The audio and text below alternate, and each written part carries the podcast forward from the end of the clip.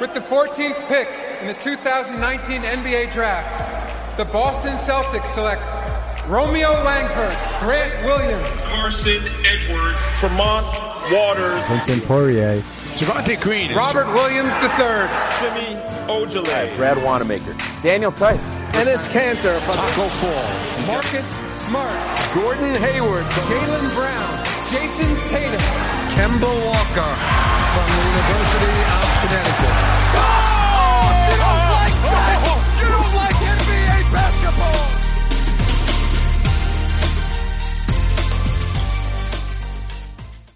Welcome back, guys, to From the Rafters, presented by Bannertown USA. I'm here with Sam from Parquet Press.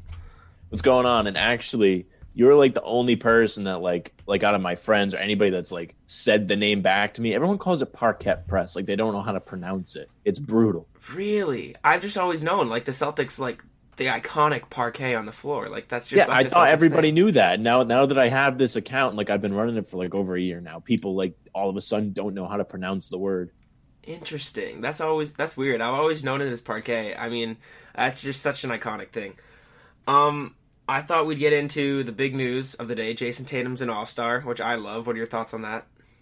yeah like i'm i'm super happy he got in because he's been working and i i kind of thought he should have got in last year but he didn't have the stats to do it but he's been working hard and it's also good for his morale because obviously he lost kobe this week as everybody did but you know he was close with kobe so it was tough for him to lose him and this is a nice pick me up after that tragedy that happened this week I agree, and I just loved Deuce coming in with that shirt that said "My daddy's an all star." I thought that was the cutest shit ever. I loved it. Did you see that Yeah. on Twitter? Yeah i did see that the nba posted that's where i saw it someone retweeted it It's great. He's he's my favorite. I love how it's weird to me because I don't know if you've noticed this. I never see Deuce with his mom. He's always just Jayson. i don't even know who the mom is to be honest Me neither. And i I don't know who it is I don't know if they have a bad relationship. I don't. He's probably better it. off. Yeah. He's I got yeah, he's got the NBA money, man. Like I'd want to be with my dad too. I agree, man. Um. Anyways, I thought we'd get into the debate that's been going on before the All Star voting went down, which is Jaylen Brown versus Jayson Tatum. Obviously, Tatum's already in, and Brown didn't make the cut. He got snubbed a little bit, but what do you think? Who do you think should have made it? Who deserved it more? Who were you advocating more before it, the voting went down? Honestly, I was pushing for Brown big time. Uh, he's been in the league longer. It's his fourth year now. Tatum's only in his third, so it starts to get to the point where you worry. Like I don't know how it is to be a player, but I assume like you're like, all right, like I'm starting to get in my, my I'm getting my bearings. Like I should be getting the All Star game, and and also Brown's been much, much more consistent this year. His percentages are higher than Tatum's are, even though the stats are very close to being identical. Along with Hayward too. Hayward's stats are very close to the two of them, but they've declined a bit since he came back from his hand injury. But yeah, I just think that Brown's been more reliable all season than Tatum has. But since uh like right before he got injured, and then since obviously first night back against the Warriors, he's looked pretty solid. So he's definitely earned it, and I'm happy we have a Celtic in there, other than Kemba. I agree. I agree. So, like looking at the percentages, like you mentioned, I'm going to go through Hayward, Brown, and Tatum. Hayward shooting 52% from the field, Brown shooting around 50%, and Tatum shooting 44. And then Hayward shooting 38% from three, Brown shooting 39% from three, and Tatum shooting 36. So, like you said, the percentages are there for Brown and Hayward even, but Tatum's just got, I think, the name that the coaches look at and see as a second option on the Celtics and he's got the points and the clutch in him. While Brown and Hayward may be more efficient, especially Brown since he was the one in real consideration because of Hayward's injury. Uh, I think Tatum just had the name in in coach's mind as the guy who was going to step up as the second option on the Celtics. Yeah, he's done a pretty good job at doing that. Of course, he's had some huge game. He's had multiple uh, career highs this season. He set like 37, then he broke it a couple weeks later to 39. Maybe he got 40. I don't remember exactly. But Brown's been doing like similar, like breaking his career highs. Like they're both having breakups, breakout seasons. So I, I'd say like I'm more concerned. Like you're seeing them all start to play together, Hayward included, looking towards the playoffs. And with Hayward looking the way he is, it's very exciting.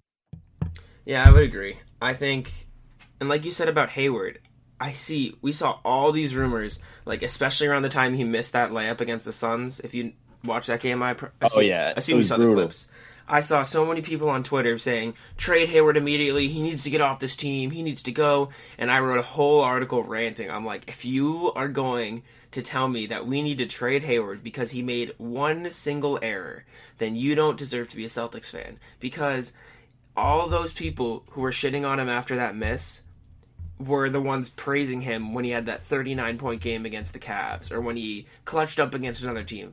And those people who like flip flop on players like that, I I can't stand them because you need to appreciate what Hayward does from this team. And while it might not be like scoring 25 every night, even though he did that last night against the Warriors, then you have to appreciate the playmaking and how he runs the offense.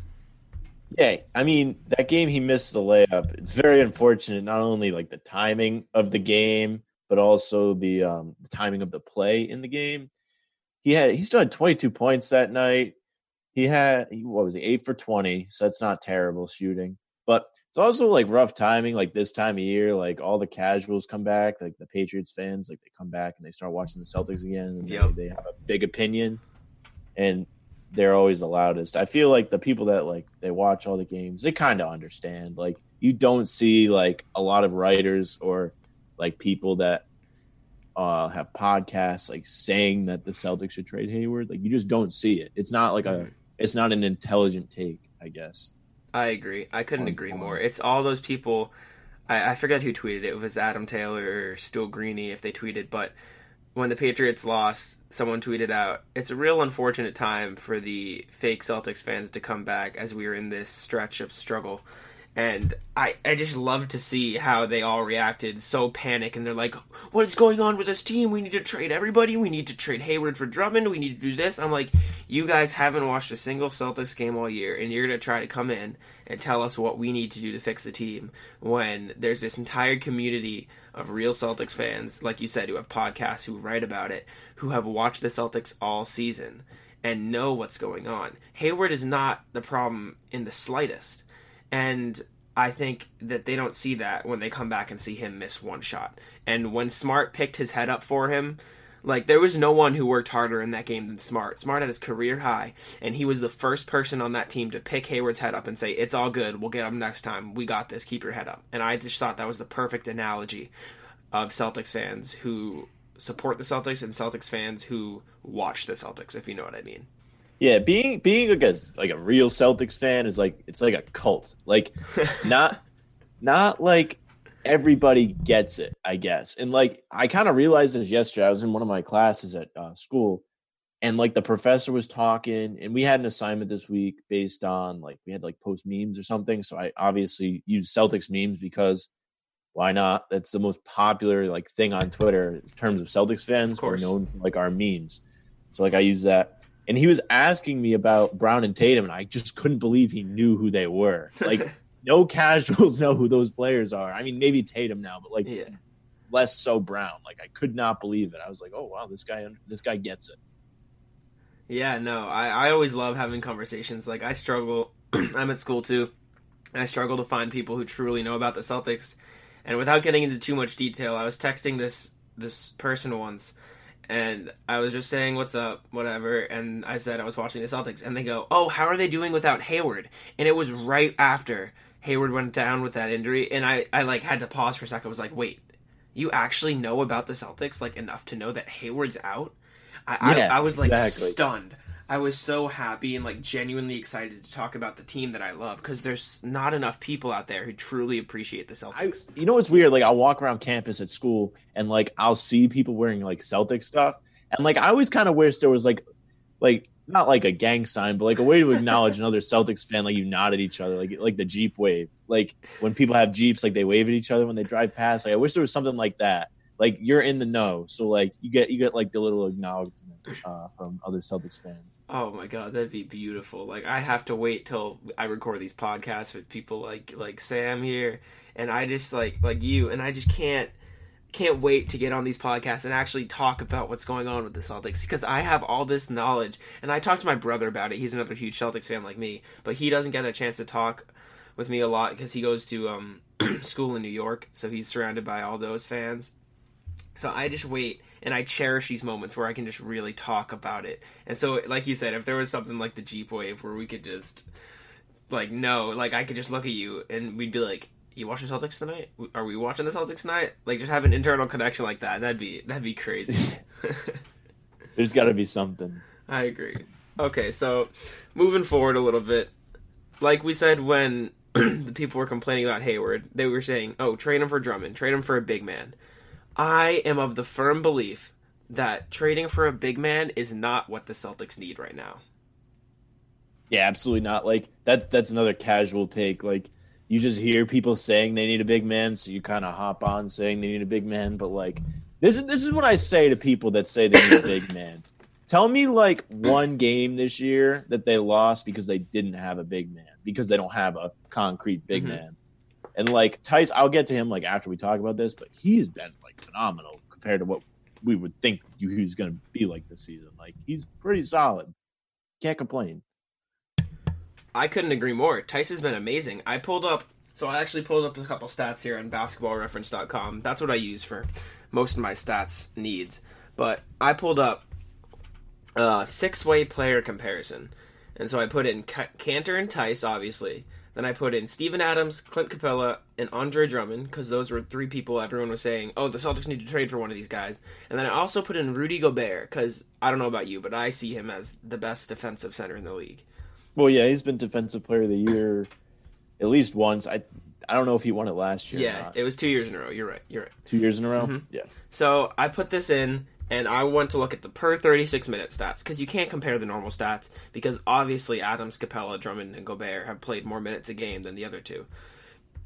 So when you look at uh, field goals attempted, let's start there. Field goal percentage, field goals attempted, all that. Enes Kanter takes the second most field goals per 36 minutes out of all of those people and also shoots the third best from the field. He's making in per 36 minute stats 8 out of 13 shots a game.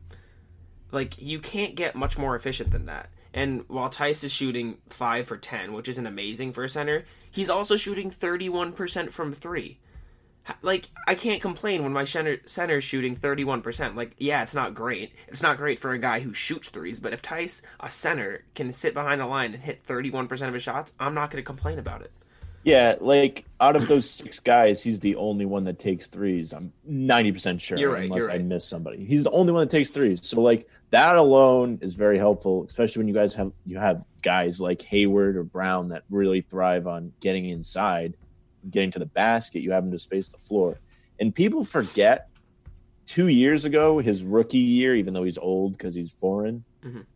He was really good before he hurt his knee and went down when Kyrie went down for the playoffs that year. He was doing really well, and he didn't really get a spot so much in the rotation as much last year.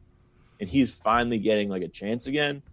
He's he's really good, man. Like people sleep on Theis too much. I agree, and I think what people sleep on even more is Theis's defense. He's small. He's like looked at as an undersized guy a little bit, but Theis's defense is insane still. I'm looking at defensive rating. This is per 100 possessions. Make it even for everybody. Defensive rating. Theis's defensive rating is higher than Rudy Gobert's. Yeah, and Like I think it helps that he's smaller because I mean he's still strong and Mhm. he's quick. He can be. He's not like you see Gobert. He gets like turned around on the perimeter and stuff. The play with Curry is like the most notable, and like you can have Theis on the perimeter and he can guard people. He's like Al Horford light. Like he's like Yeah. the, the Walmart version of Al Horford. I would agree with you. Well, and he's averaging. Where, where's his blocks rating per game? Blocks one and a half blocks. That's like it doesn't seem like a lot when you look at Gobert, who's averaging two, but one and a half blocks for a Celtic center is good. That's Yeah. really good. Yeah, I can't remember the last time they had. Well, Al Horford, of course, but like before him, like Yeah. that was always the thing. I'm like, I think people are just used to saying the Celtics need a center. Mhm, Like that's just always been the thing. So like that's kind of what they go to. The casual Patriots fans. Oh yeah, hundred percent. And then you have Kanter, who, if you actually sit down and watch Celtics games, Enes Kanter is like a godsend because I can't remember. Like you said with defense, like Horford was a good defender, but I can't remember since Kevin Garnett when the Celtics had a big man that could actually rebound the basketball. Like Enes Kanter pulls down boards, and Al Horford last season coward. He literally put his hands up and was afraid to get a rebound. And so seeing Enes Kanter down there fighting for every board for his life makes me like cry out of happiness as a Celtics fan. Yeah, before like they got him, like I remember when he was on the Knicks, and I always kind of thought like who they they signed Greg Monroe a couple years ago, right? And like Mhm. Kanter also was going to get bought out, and I kind of remember thinking to myself like, first off, I really like his like personality. Like I think he'd be a great Celtic based on his personality. Mhm. Like he doesn't like LeBron, and he'll like he'll speak his mind. Like that's kind of what it's about being a Celtic. But like also like the way he played is something the Celtics were lacking for years and years, and people were saying they needed, but they just never went and got him, and they finally got him this summer, and it was pretty great. And then he got hurt the first game, so like he didn't get a chance. Yeah. But I think he's perfect for the role he's in because the bench kind of sucks with scoring. So not only does he prov- provide scoring off the bench, but he cleans up all the bricks that everyone else is throwing Oh, up. yeah. off the bench. So he's like in a perfect spot. And like early in the season, I kind of wrote an article about like they had when Williams was healthy, they kind of had a problem because they had too many guys that could get in the game as a big. Now Williams is down, so Kanter's really stepped into the role. And even when Williams comes back, I'm not sure how much time he's going to be able to get because of how well Kanter played. I agree. I think Williams will be used as more of a like supplemental piece to give them a rest or whatever. And by the way, guys, all of Sam's stuff with Parquet Press is going to be in the tweet that I tweet this out in and in the description of the podcast. So go check out all his stuff because um he writes some really good articles. Hey, thank you. I got you. But um but yeah, Tyson Kanter, if you look at the minutes and like the stats, they play like together as if they're one of those like quote unquote better centers in the league.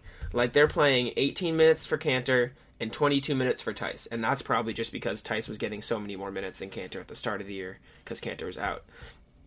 Meanwhile, Gobert, Drummond, Capela, and Adams play around 33 minutes, and Adams plays like 26, but that's just because the Thunder have a weird thing going on that's working for him.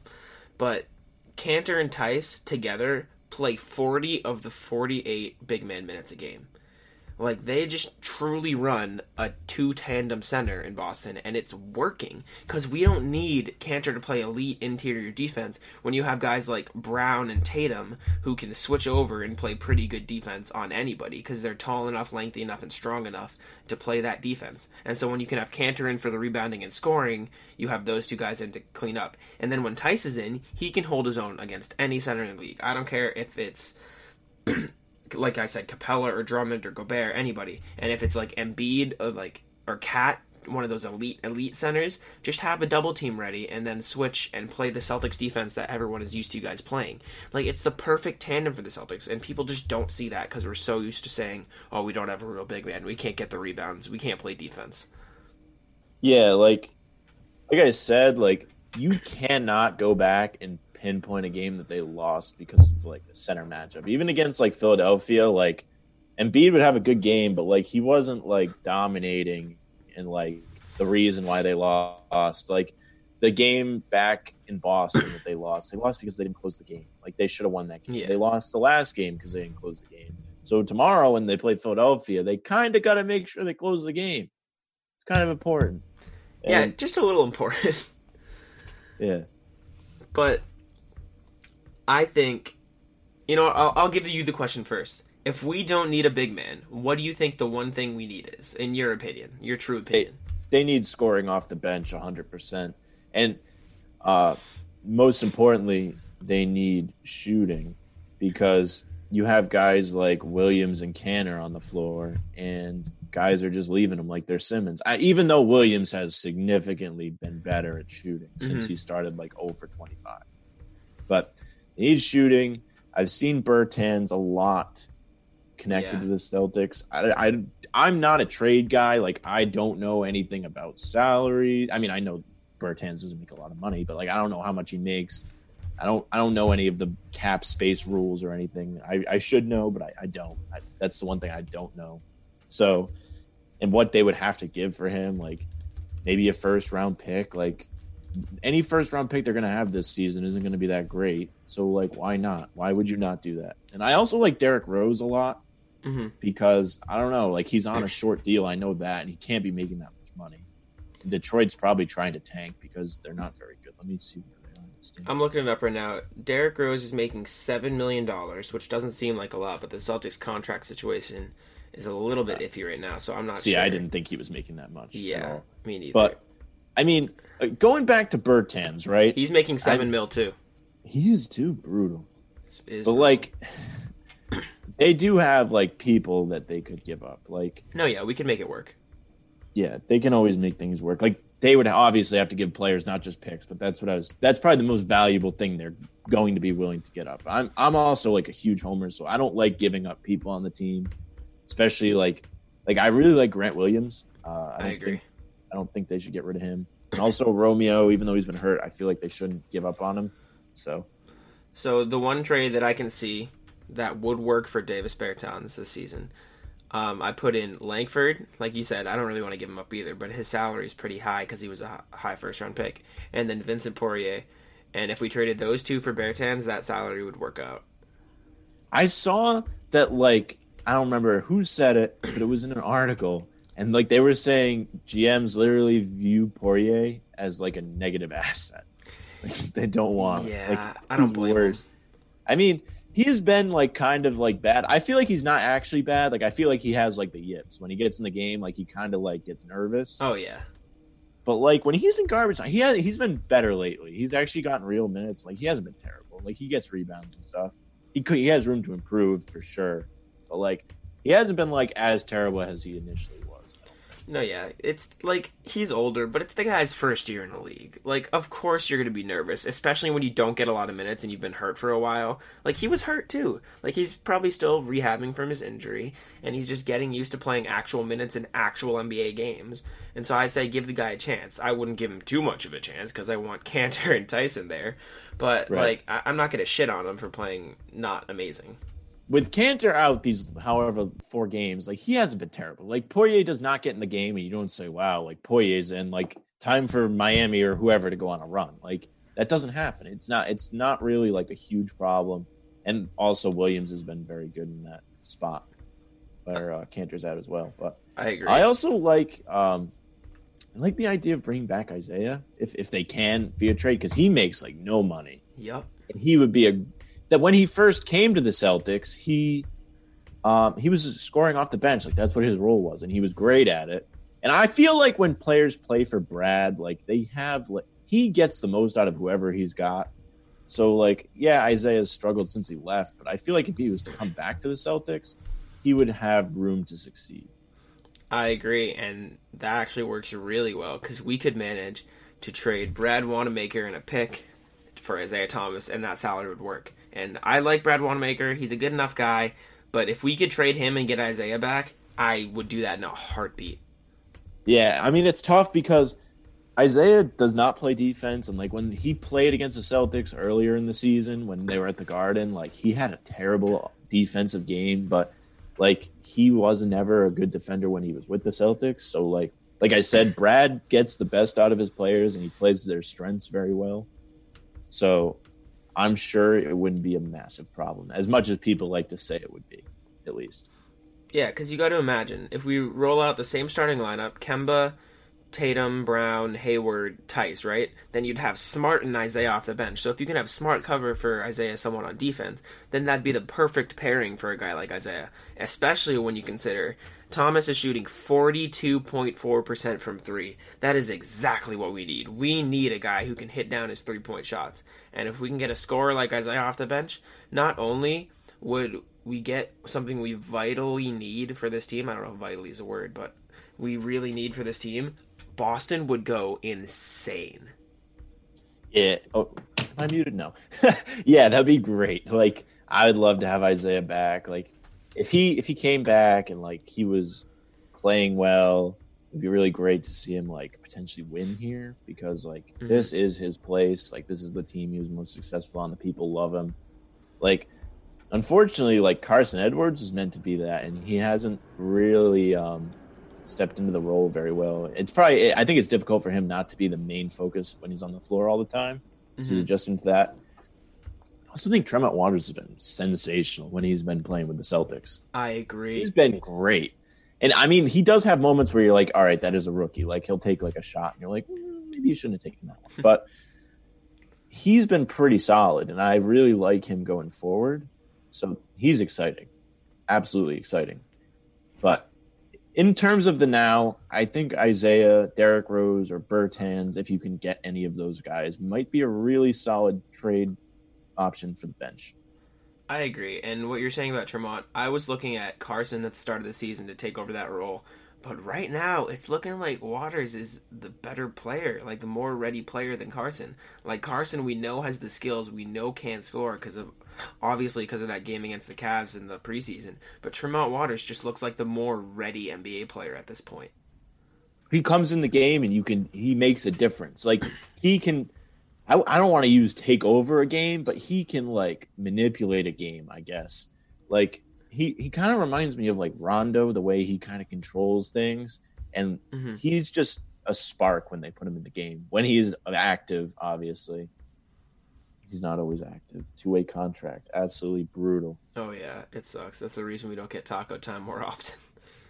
i feel like they never have Tacko up for the right games I agree. Like they had him for this whole road trip, and then they come home and play the Warriors, and he's not there. Dude, Like, why would you not have him there? You're obviously going to blow out the Warriors. Mm-hmm. Why do you not call him up for that game? My thing is, when they called him up for Orlando and Kanter was out and Poirier got all those minutes, why didn't you just give Tacko a chance? Like, I know we were fighting back, but you could have played Tacko for some of those Poirier minutes. Like, he can't be that much worse than Vincent Poirier at this point. Poirier is not a bad player. He might have more knowledge of the NBA, but Tacko Fall can't be that significantly worse than Vincent Poirier that you couldn't put him in, especially since he's from UCF. Like, that was his hometown team. You couldn't play him at all in that game, Brad. Come on now. I think the problem with Tacko more than anything is his speed. Like, if you watch mm-hmm. when he does get in the game, they leave him back on defense sometimes. Like, he doesn't even come up the floor for offense. So, I think when he's able to contribute more by getting up and down the floor, like Tommy loves to say the big guys have to run. Like, yeah, they do. Like, they have to run. So, that's probably the biggest knock on Tacko right now. Yeah, I, I can see that. And I will say the one thing about Poirier, if you watch him, that dude's quick. Like he can get up the floor faster than I would argue any center we have, except for may, maybe Theis. But Poirier's a quick dude for a guy who's seven feet tall. Yeah, and I I think Danny's been really good about signing overseas guys. and, Like starting with Theis, then he brought Wanamaker. Wanamaker could contribute, and then they didn't sign anybody. La- well, before last season, and they brought Poirier this year, and he's been a bit of a letdown because, like, like I said, Ainge signed somebody overseas. You're like, ooh, like this guy's probably decent, and he just really hasn't gotten a, a really solid chance. I don't think it's it's tough when you're out there trying to battle for minutes and things don't go well right away. I agree. And what we're seeing with Poirier, like you mentioned earlier, Theis got hurt his first season and then he didn't really get a chance. That's pretty similar to what we're seeing with Poirier. Poirier got hurt and now he's not really getting a chance. Like I'm not saying Poirier is going to be as good as Theis is, even though Theis Theis might not be like an elite center in the NBA, but he's like a solid quality center. And I'm not saying Poirier is going to even be that. But we we got to give him a chance, right? Like it took Theis 3 full years to get really in the flow of things and really at a real chance in the NBA. So we just gotta wait on Poirier. I feel like he's not. I don't think he's a bust. I think he's just not given enough time yet. Yeah, I, I just don't like I said, I don't think any he doesn't Ainge does not bring people over for no reason. hmm I agree, hundred percent. So moving into a little more the issue of us needing shooting.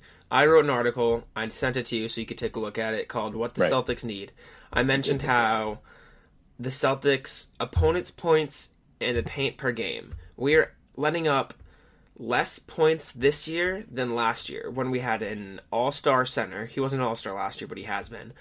Al Horford, all defensive team guy, like great defender. We're letting up le- less points in the paint this year without him than we did last year with him. Also Baynes. also Baynes. Baynes. Yeah, we had two solid defensive guys, and we were letting up 46 points in the paint, which isn't bad at all. And this year, we're letting up 43. We're fourth in the league in like opponent points in the paint per game. And so the people who say we need a center just aren't watching the games clearly. But the real issue is The Celtics are 14th in the league in three point percentage, which doesn't sound awful because, like, we're in the top half. But all the teams above us are all teams that are really, really, really good teams. Like Utah, Miami, Toronto, Indiana, like the Lakers, Dallas, Milwaukee. Like all those teams have better three point shooting than us. So I think if we could bring in another shooter, it would just elevate us. And so I took a look at the one difference, the key difference between us and all those teams is that we don't have a shooter. Now, let me explain. Tatum, Brown, and Kemba, yes, they can shoot, but they're not shooters. Just because they can shoot doesn't mean that they're shooters. Because the difference between the two is Jayson Tatum, Jaylen Brown, and Kemba Walker can do so much more that Brad Stevens would never have a play where they're just sitting in the corner waiting to catch the ball because they're too good these teams that I'm talking about, like Utah, has Royce O'Neale and Georges Niang, who are shooting 42 and 45% respectively from behind the line. If you tell me that either of those guys are getting consistent plays run for them that aren't just them sitting in the corner shooting threes, then you're crazy.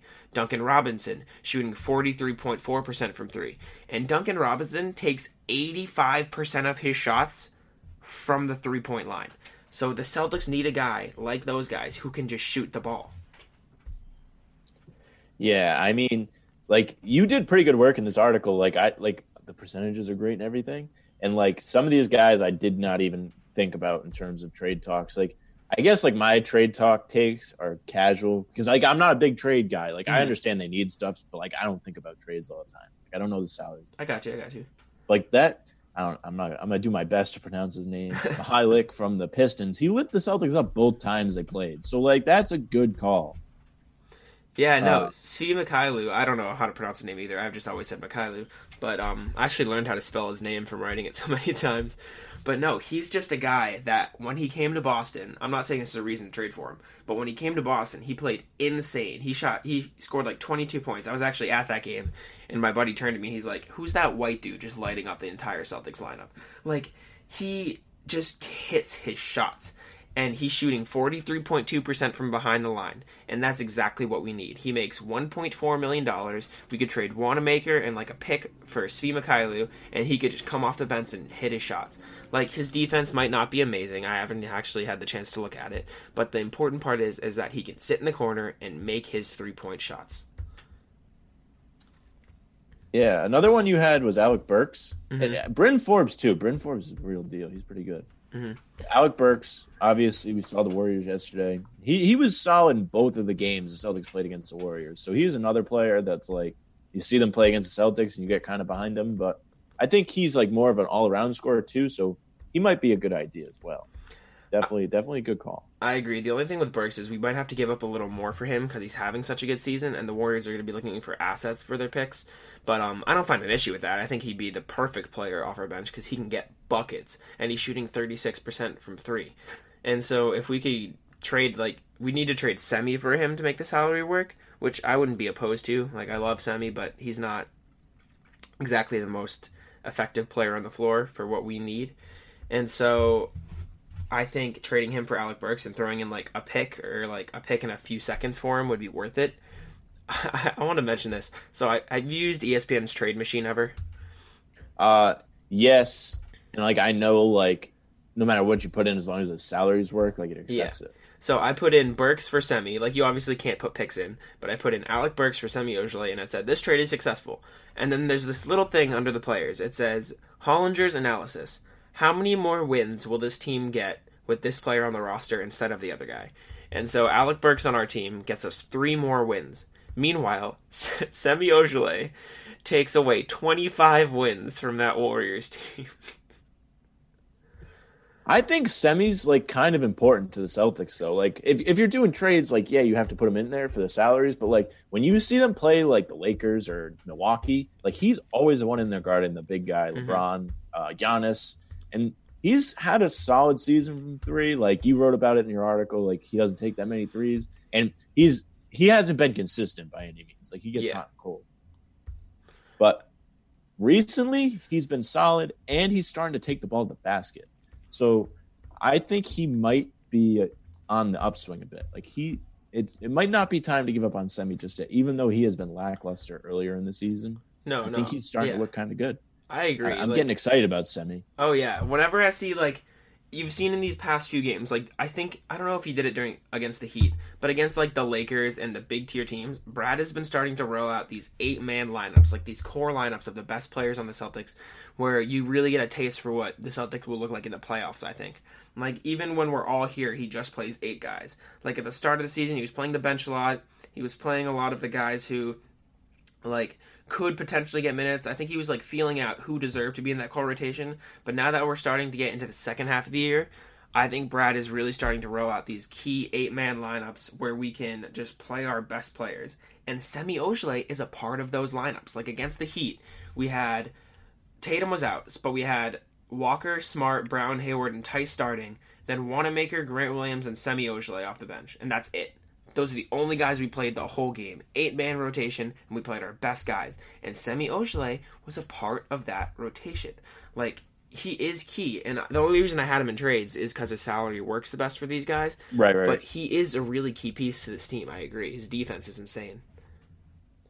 Yeah, and like it's been that way for like since he's been on the team. Like that's been his job. They throw him out there when they play Giannis or LeBron or maybe Blake Griffin. Mhm. Uh, you know, Blake Griffin's never on a good team, but he's one of those guys you might have to guard him with. So it's just tough to get rid of. Like I said, like I'm a homer, and obviously, like I overvalue the players a lot. Oh, So me too.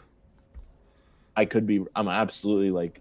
I'm probably wrong, but I, I think he's like he's kind of important. Like maybe you, you don't want to give up on uh, Carsen Edwards yet, but I think he might be somebody that teams would be interested in, especially like a team like like we were talking about Isaiah Thomas, so like Washington. Yeah. Like they're kind of rebuilding. He's younger than Isaiah, and they have the same game. So like if he's gonna fill in a role, like he could probably go there and be successful. No, yeah, that trade would work. I just put it in. Carsen Edwards for Isaiah Thomas is successful.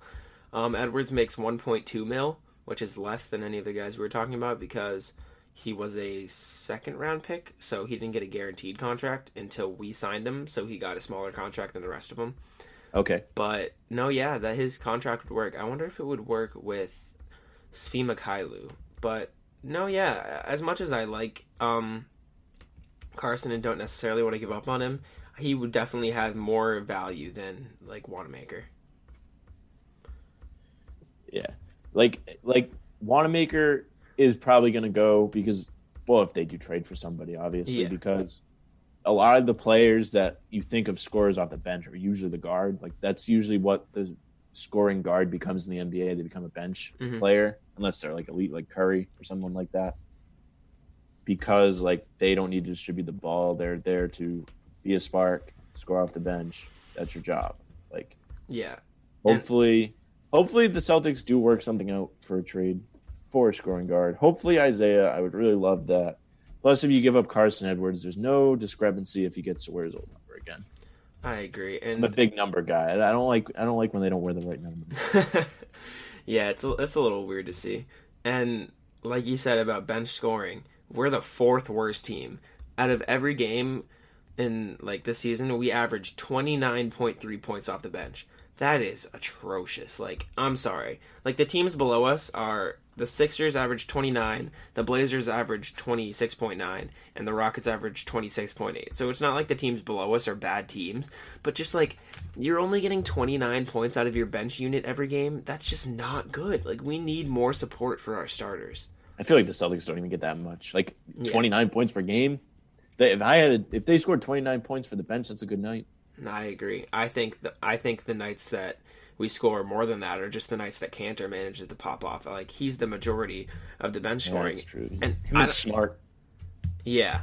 I don't think this tells the whole story either because out of those 29 points, you have to imagine that Kanter and Smart score, what, 25 of them? Like, It's it's tough because like all the injuries, like you don't have like a set bench rotation, I guess, Yeah. because you know Kanter's been out. So you like you say, Semi, Brad, Wanamaker, and Grant have been the three, right? yeah. No, it wasn't even. That was that game, Was, though. was it Wanamaker that game? He played Um, Miami. against the Heat, yeah, but that's just because Tatum was hurt. And There was that- one game they didn't play him and they won. And, like, Wanamaker, people were making a big deal out of it. Yeah, I'm I trying think to they played recently. I'm trying to remember what game that was. I think that was the game that we had our entire team healthy, and this is what it was. It was um, Kemba, Brown, Tatum, Hayward, Theis, and then it was Smart, um, Kanter, and Semi off the bench. Was that the Lakers game? I think that was the Lakers game. yeah. Which, so if we get into the playoffs, I assume that that would be our eight man rotation with everybody healthy. Because those, I think, are the best eight players in our team right now. yeah, I mean, obviously when you have who who's the last guy? It wasn't wasn't Grant. It was Semi, right? Semi, yeah, Semi Ojeleye. Yeah. So like all those guys make sense. Smart and Semi keep the defensive, I guess you could say, scheme, defensive mm-hmm. ways of the Celtics. Then Kanter's the the spark plug off the bench. But like like we say, there's no shooting there. So what do you do about that? Is the big question. We'll have to wait and see because next Thursday is the trade deadline. Yeah, and I don't know if Ainge is going to actually do anything, but Semi Ojeleye isn't actually shooting terribly from three. He's shooting seven, 37.5%. The only thing is he only takes like one and a half per game. If Brad lets him start taking a few more, maybe he can be a decently effective three point shooter for us. Like, he's not terrible. He hasn't been super consistent though. Like Yeah. like recently he's been very good. So I mean like I guess if like he's doing well and you increase his reps and stuff, like maybe he'll stick, but when he's not doing good, it's it's like it's a turnover when he shoots. So No, yeah, I agree. Um, I think a key thing, as like shitty as it sounds, if we have Semi in shooting threes, maybe just throw Kanter in there because like I think he could, he could um, clean up, so to say, if Semi misses a bunch of his shots. yeah, one thing can I think Kanter said this somewhere. He says like he likes to be in there and battling for the board so his teammates like aren't so worried about missing. So like I don't know if there's a way to look it up, but you probably could look up like when they share minutes, Ojeleye and Kanter, like maybe his percentage goes up. Maybe maybe that's a thing. Yeah, no, I wouldn't doubt it. I I have no idea where to look that up, but it wouldn't surprise me if like everybody shoots better with Kanter on the floor. Like you're more confident, like you just shoot them. The only like you, I would assume that the Celtics either shoot a lot better or a lot worse, but it doesn't matter because Kanter's cleaning up. I think everyone's more confident with Kanter on the floor because they know, oh, Kanter's just to get my board. We don't have to worry about it. Like he can just get the rebound. Right. So I'm looking at. I was curious. So I mentioned that the Celtics are the fourth worst in bench scoring. That's actually gotten worse since then. We're now the third worst because the Sixers have overtaken us. But I wanted to look at the best teams in the league for bench scoring, and this is interesting. Out of all like the top ten teams, they're either like teams with really good overall teams or just teams with really bad starters. Like the Wizards are second, and that's just because their starters besides Beal are like awful. Uh, That's just like all Isaiah off the bench. Meanwhile, the first team, the best team for bench scoring is the Clippers, and that's like like what they do. Like they are. I think Isaiah starts for Washington. Does he? He did when they played the Celtics. Yeah, they have Ish Smith off the bench. Remember? Oh damn! Oh yeah, Ish Smith managed to cook us in that game. That was ridiculous. Brutal. But um no yeah, like the teams up there like the Heat have a really good bench, the Bucks have a really good bench, and I think that's really really important especially if you want to make a deep playoff run. Like the reason Milwaukee's bench is just oh my god. They're- George fifty-two percent. Yeah, that's three, dumb. Doesn't miss. He plays defense. they have a really good bench. The Heat I think- do too. I think trading for someone is important, just so like Philadelphia can't have them. Like if, if you're looking to Yeah. uh, pick up a bench score, like trade for somebody Mhm. just so Philadelphia can't get them. Or who else is bad? Let's see. Let's look at the standings. Toronto, they don't have like a super great bench either. No, they don't. They're one of the worst teams in bench scoring, which is surprising because I feel like if you look at their roster, they have a pretty good all around. Like Chris Boucher is pretty good. Terence Davis is having a good rookie season. It it kind of surprised me to see them down there. But um, like I don't want. Let's see. I don't want the Pacer dude. If the Pacers could get a decent big off their bench, they'd be terrifying. Like they're one of the teams that I think could use a big more than us. Like they have Turner and Sabonis in the starting lineup, which works. Like they're good, solid guys. Like Sabonis made the All Star team, but their bench big man is Goga Bitadze. Yeah, I don't even know who that is. Yeah, he's a rookie this season. He's. Did you see that picture of Zion Williamson at the press conference, and then this other guy who had no one around him? Oh, is that that yeah, must be who that's it is? that guy. Yep.